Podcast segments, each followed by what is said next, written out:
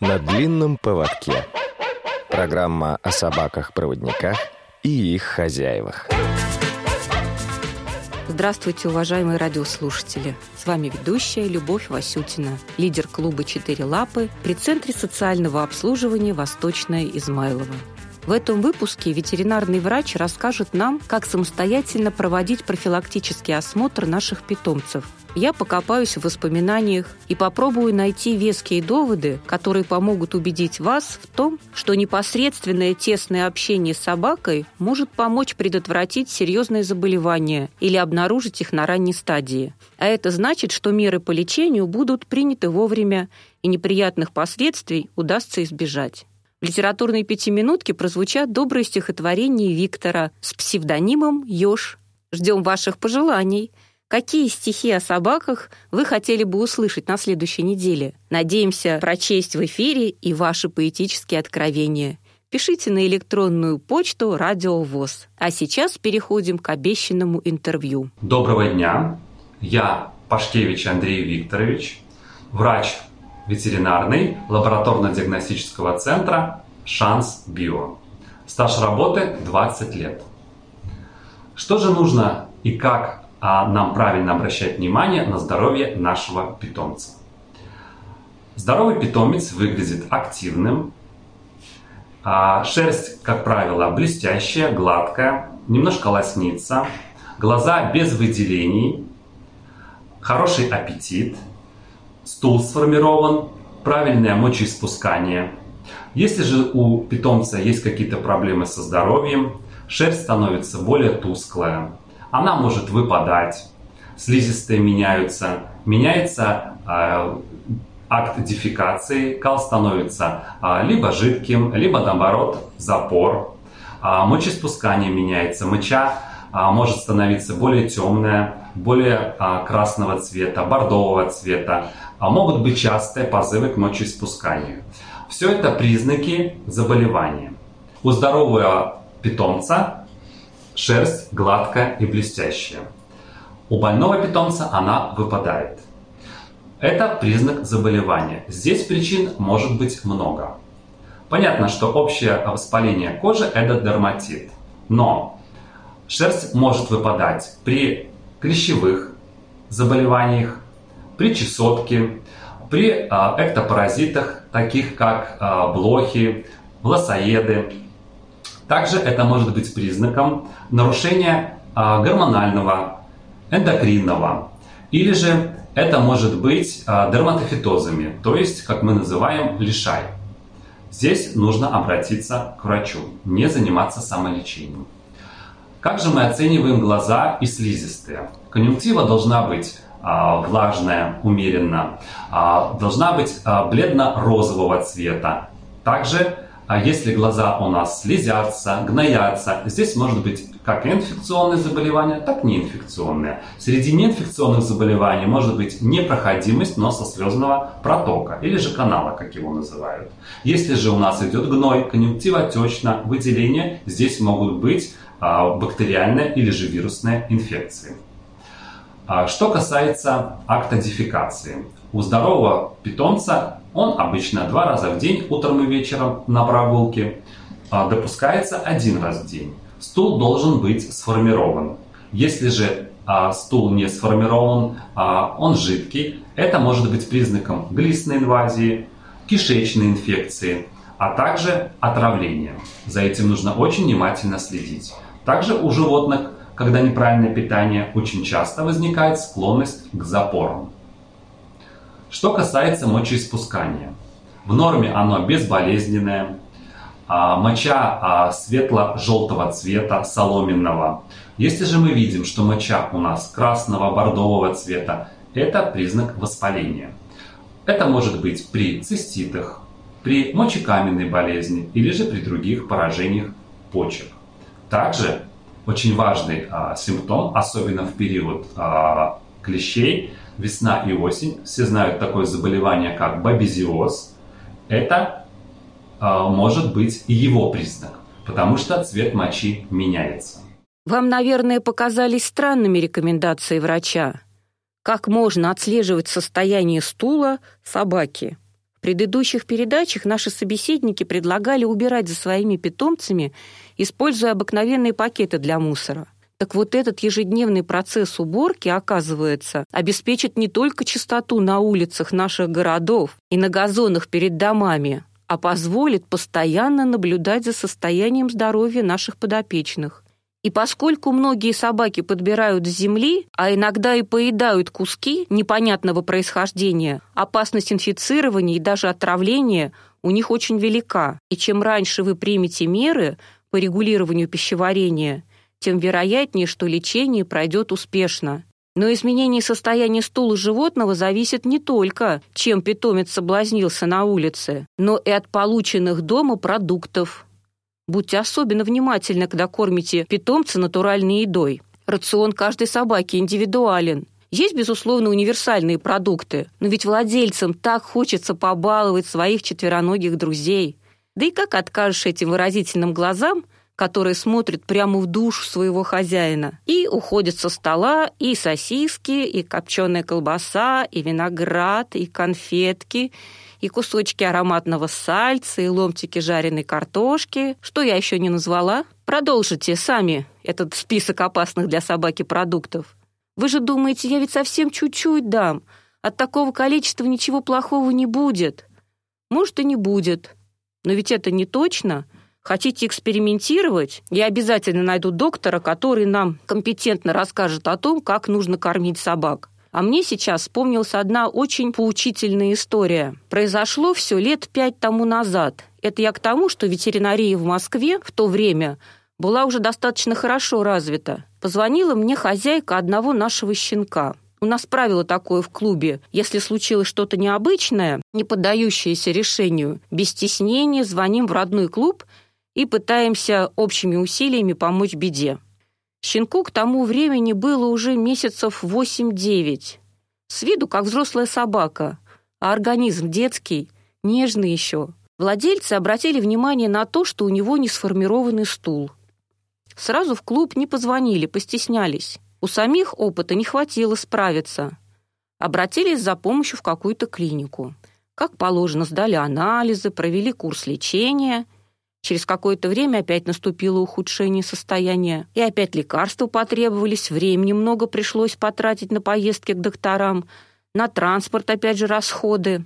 Нам позвонили только тогда, когда собаку направили на гемодиализ, который нужно было сделать раз пять, и денег он стоил немалых. Клубу владельцы предъявили претензию, что щенок от рождения был нездоров, и предложили забрать собаку – или грозились ее усыпить. Мы, конечно, забрали нашего малыша, предварительно расспросив владельцев об образе его жизни в их семье. Они без стеснения сообщили, что пес в доме сидел в клетке. «А что, многие так делают», — сказали они, «чтобы собака мебель и вещи не портила. Ну, мы ему самую большую клетку купили». Гуляли они с ним дважды, каждый раз не более часа. Кормили сухим кормом, воду он днем иногда в клетке сам проливал. Тогда вечер сидел без питья, пока кто-то с работы не придет. Думаю, что все опытные владельцы собак сейчас содрогнулись от услышанного. Проблемы со здоровьем у щенка возникли из-за неопытности и неподготовленности владельцев. И вообще, хорошо было бы создать кинологическую школу, которой обучали бы не только людей, взявших собак, но и организовали подготовительные курсы для мечтающих приобрести собаку. Подразумеваю, что половина курсантов после посещения этих занятий рассталась бы со своей мечтой или, по крайней мере, на время отложила ее. Тогда несчастных владельцев, искалеченных и выброшенных на произвол судьбы животных стало бы меньше. Ах, отвлеклись мы сильно. А я хочу сейчас поблагодарить тех нерадивых владельцев за их звонок и за их признание. Они не взяли грех на душу, а нам удалось реабилитировать пса и найти для него новый дом. Для этого, конечно, потребовалось немало времени, немало средств. И честь и хвала тем людям, которые без всяких условий тратили и то, и другое ради того, чтобы помочь несчастному малышу. Вот вам и пример, как важно следить за состоянием акта дефекации. Заметьте, не только у собак. Проверять цвет мочи, гораздо сложнее. Кобели хоть лапу поднимают, А вот представительницы противоположного пола всячески пытаются скрыть интимные подробности. Поэтому берите с собой на прогулку 2-3 ватных диска, которыми можно будет промокнуть капли, оставленные на траве. Если сразу не получилось провести исследование, то его нужно повторить, ведь у вас есть в запасе диски. На самом деле бабезиоз легко поддается лечению, если его обнаружить на ранней стадии – Цвет мочи становится бордовым не сразу, но с момента заражения проходит очень мало времени до серьезного ухудшения состояния здоровья. Болезнь развивается стремительно. Зимой, если в вашем регионе выпадает снег, расслабляться не стоит. За цветом мочи и вкраплениями в ней вам следить будет гораздо легче.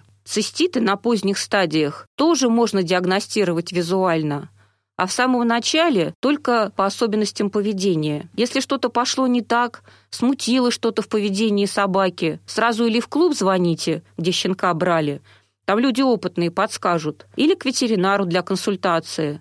Ну и друзья помогут, если у них был соответствующий опыт. В общем, не стесняйтесь, бейте во все колокола. Почему вам неловко беспокоить клубных заводчиков? Почему вы считаете, что они не обязаны помочь? Вы же подписывали двухсторонний договор при передаче щенка? Как не подписывали? А у кого же вы щенка брали? Будущий владелец должен выбирать не только щеночка для себя, но и добросовестного заводчика, который всегда ответит на его звонок, а не выбросит симку после продажи щенков. Тем самым потенциальные владельцы будут мотивировать заводчиков становиться более ответственными. А как же иначе?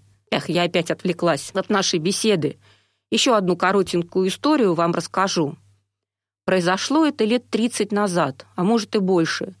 Тогда ветеринария не особенно сильно была развернута к частным владельцам животных. Собирали по крупицам опыт друзей, концентрировались эти знания в каких-нибудь крупных кинологических объединениях. Тогда очень хорошо была развита кинология в ДОСАВ и у охотников. Но про них, про охотников, как-нибудь отдельно поговорим. Ну так вот, на одном из соревнований по дрессировке собака, которая обычно всегда была в числе победителей, отказалась выполнять команду хозяина. После мероприятия расстроенный владелец не стал наказывать питомца, а будучи человеком, пусть не слишком опытным, но очень тонким и чутким, обратился за консультацией к главному судье. Причина обнаружилась практически мгновенно. По указанию судьи Владелец прогулялся с собакой, пристально вглядываясь в цвет мочи, и обнаружил в ней кровяные вкрапления. Была зима, песик подстыл, его пролечили, и потом он долго радовал всю семью своими победами на соревнованиях. А сейчас прервемся и продолжим беседу после небольшой паузы.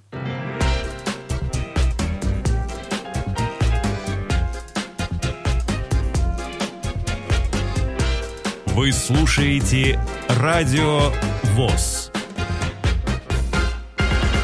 Напомню радиослушателям, что мы сегодня вдохновляемся интервью с ветеринарным врачом клиники «Шанс Био» Андреем Викторовичем Пашкевичем. Давайте послушаем следующий совет врача. Также очень внимательно нужно смотреть за здоровьем а, сук. А, отмечать для себя а, периодичность течки и ее продолжительность. Также очень важно следить за выделениями. Если в норме они могут быть розовые, красноватые, то если выделения после течки или в период течки идут белые, гнойные, зеленым оттенком, это признак воспаления матки. Здесь нужно обратиться к врачу, сдать необходимый спектр анализов, сделать УЗИ и проконсультироваться. Что еще может быть а, во время течки после течки? Где-то примерно через полтора-два месяца очень часто бывает ложная щемность. Владельцы могут не замечать набухание молочных желез, а потому что особенно у длинношерстных собак. Далее они приходят в клинику, животное беспокоится, она может рыть себе гнезда, играть в так называемые дочки матери, какие-то игрушки к себе в лежак приносить или уносить.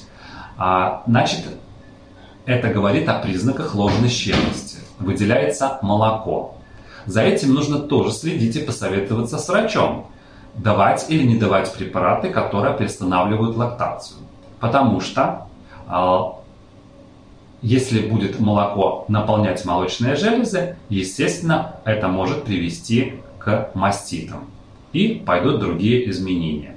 Если этой проблемой не заниматься, возможно, будет мастопатия, и это может перейти со временем через год, два, три в новообразование молочных желез. Тогда здесь речь стоит о стерилизации. Очень важную тему затронул доктор наш. Этот аспект ухода многие даже намеренно упускают из-за какой-то ложной стыдливости. Причина этой стыдливости мне непонятна. Ну, давайте тогда не предметно рассматривать молочные железы, а просто будем прочесывать брюшко. Это вдвойне полезно, а может быть даже втройне. Вы будете приучать питомца к уходу за шерстью, делать ей массаж, проводить между тем осмотр, а в то же время эти процессы в совокупности будут хорошей дрессировкой на выдержку. От многих слышу, что собаки не любят, когда их прочесывают. Не приучали со щенячества, вот и не любят. Но задача у нас сейчас посмотреть грудь собаки на предмет уплотнений, а не прочесать. Приучать к расческам будем в другой раз. Знаете, сколько у собачки сосочков и где они находятся? Не знаете? Вот и займитесь изучением этого вопроса. Сделайте для себя полезные открытия. Для этого уж точно не нужно ходить к ветеринару. Вы сможете это сделать сами. Вы почувствуете, как питомица будет благодарить вас за эти осмотры.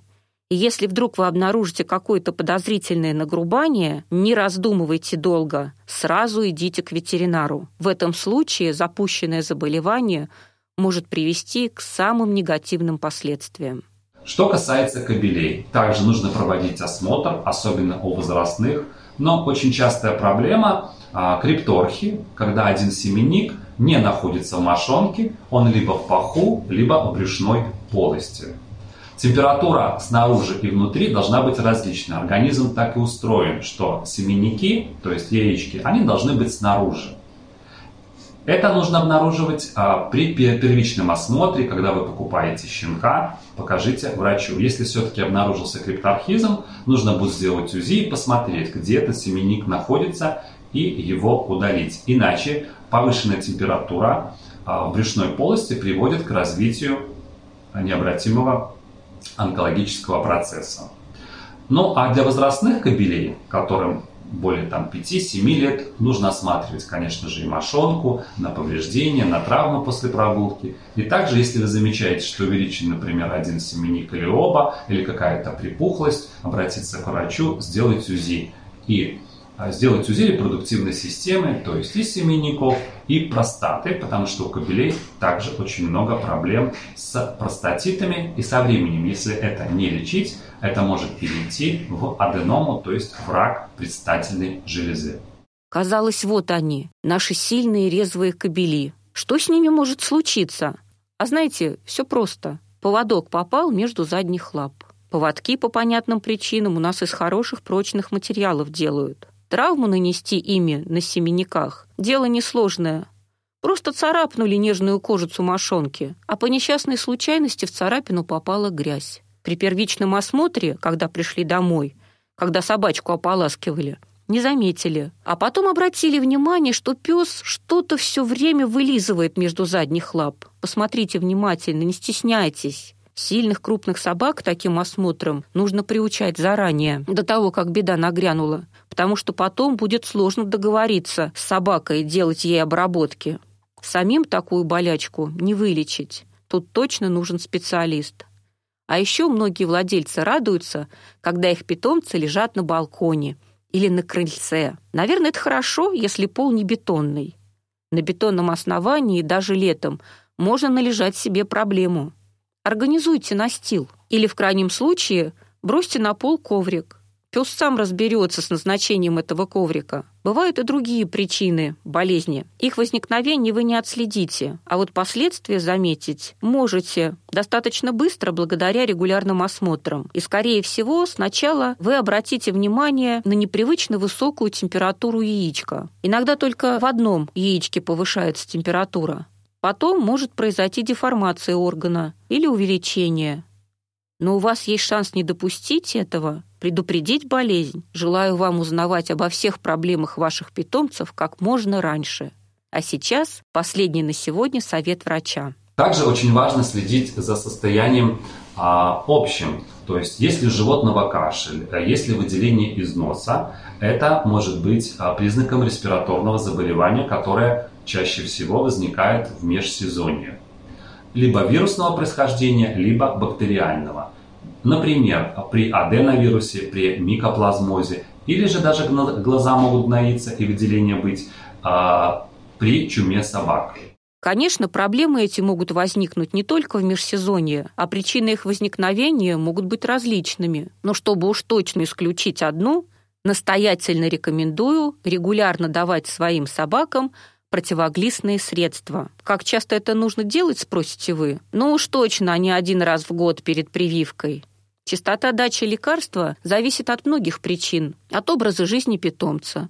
Дома или на улице, в вольере или на привязи, от места приема пищи, от частоты общения с другими животными. И помните, что глистная инвазия – дело заразное для людей. Поэтому сами не забывайте профилактировать себя и членов своей семьи соответствующими препаратами. Руки почаще мойте и будьте здоровы вместе со своими подопечными. А теперь настало время литературной пятиминутки. Мы много сегодня говорили о щенках, поэтому продолжим эту нежную тему в стихах. Напоминаю, что сегодня мы читаем стихи Виктора Ежа «Птичий рынок». Смешались звуки, лай, мяуканье, гомон, трели. Продаюсь я в чужие руки, продаюсь уже две недели. Я озяб, я устал, простужен. Что вы ходите здесь кругами? Мне хозяин другой не нужен. Мне бы снова вернуться к маме. Солнце к лесу склонилось низко. Птичий рынок. Апрель, суббота. Вот опять начинают тискать. Непонятная фифа в ботах. Сбился на бок. Берет упрямо. Шарф нелепый на шее тонкой. Вы бы мимо гуляли, дама. Вам бы лучше купить баллонку. Вряд ли сможем ужиться вместе. На меня не найти управу. Я пока лишь комочек шерсти, но ведь вырасту волкодавом. Мне бы степь, без конца и края, ту, где ветер свободой пахнет, ту, где солнце встречают лаем, а в квартире у вас зачахну. Только Фифа вдруг близоруко заглянула в глаза с тревогой и спросила, «Ты будешь другом?» Я устала быть одинокой. Сколько смысла и сколько боли было в этом простом вопросе, что нечаянно по неволе я лизнула ее в теплый носик. Носик сморщился так умильно. Да чего ж хороша суббота! Я вот вырасту, стану сильным и порву всех за фифу в ботах. И второй маленький стишок, когда щенок попал уже в дом. Они завалятся под вечер. Меня возьмут, пойдут гулять. Но пока их нет, я буду диванчик грызть, тоску сгонять. Немножко погрызу газетку, немножко корм, попью воды. Они заявятся под вечер, чтоб оценить мои труды. Диванчик, просто загляденье, ажурно спинку выгрыз я. Да и хозяева в восторге — Достать пытаются меня, но я скромняга, это с детства, под ванну Юрк, и там сижу. Я не боюсь. Я из кокетства к хозяевам не выхожу. А выйдешь, налетят, облепят, начнут на пару целовать. Вот и приходится щеночку всплеск радости переживать. Когда восторженные крики пойдут на спад, я вылезу. Эх, балую я вас, ребята, я завтра больше нагрызу. Наша передача подходит к концу. Напоминаю, что сегодня мы слушали интервью ветеринарного врача Андрея Викторовича Пашкевича. Вела программу Любовь Васютина. Всего доброго. До новых встреч. На длинном поводке. Программа о собаках-проводниках и их хозяевах.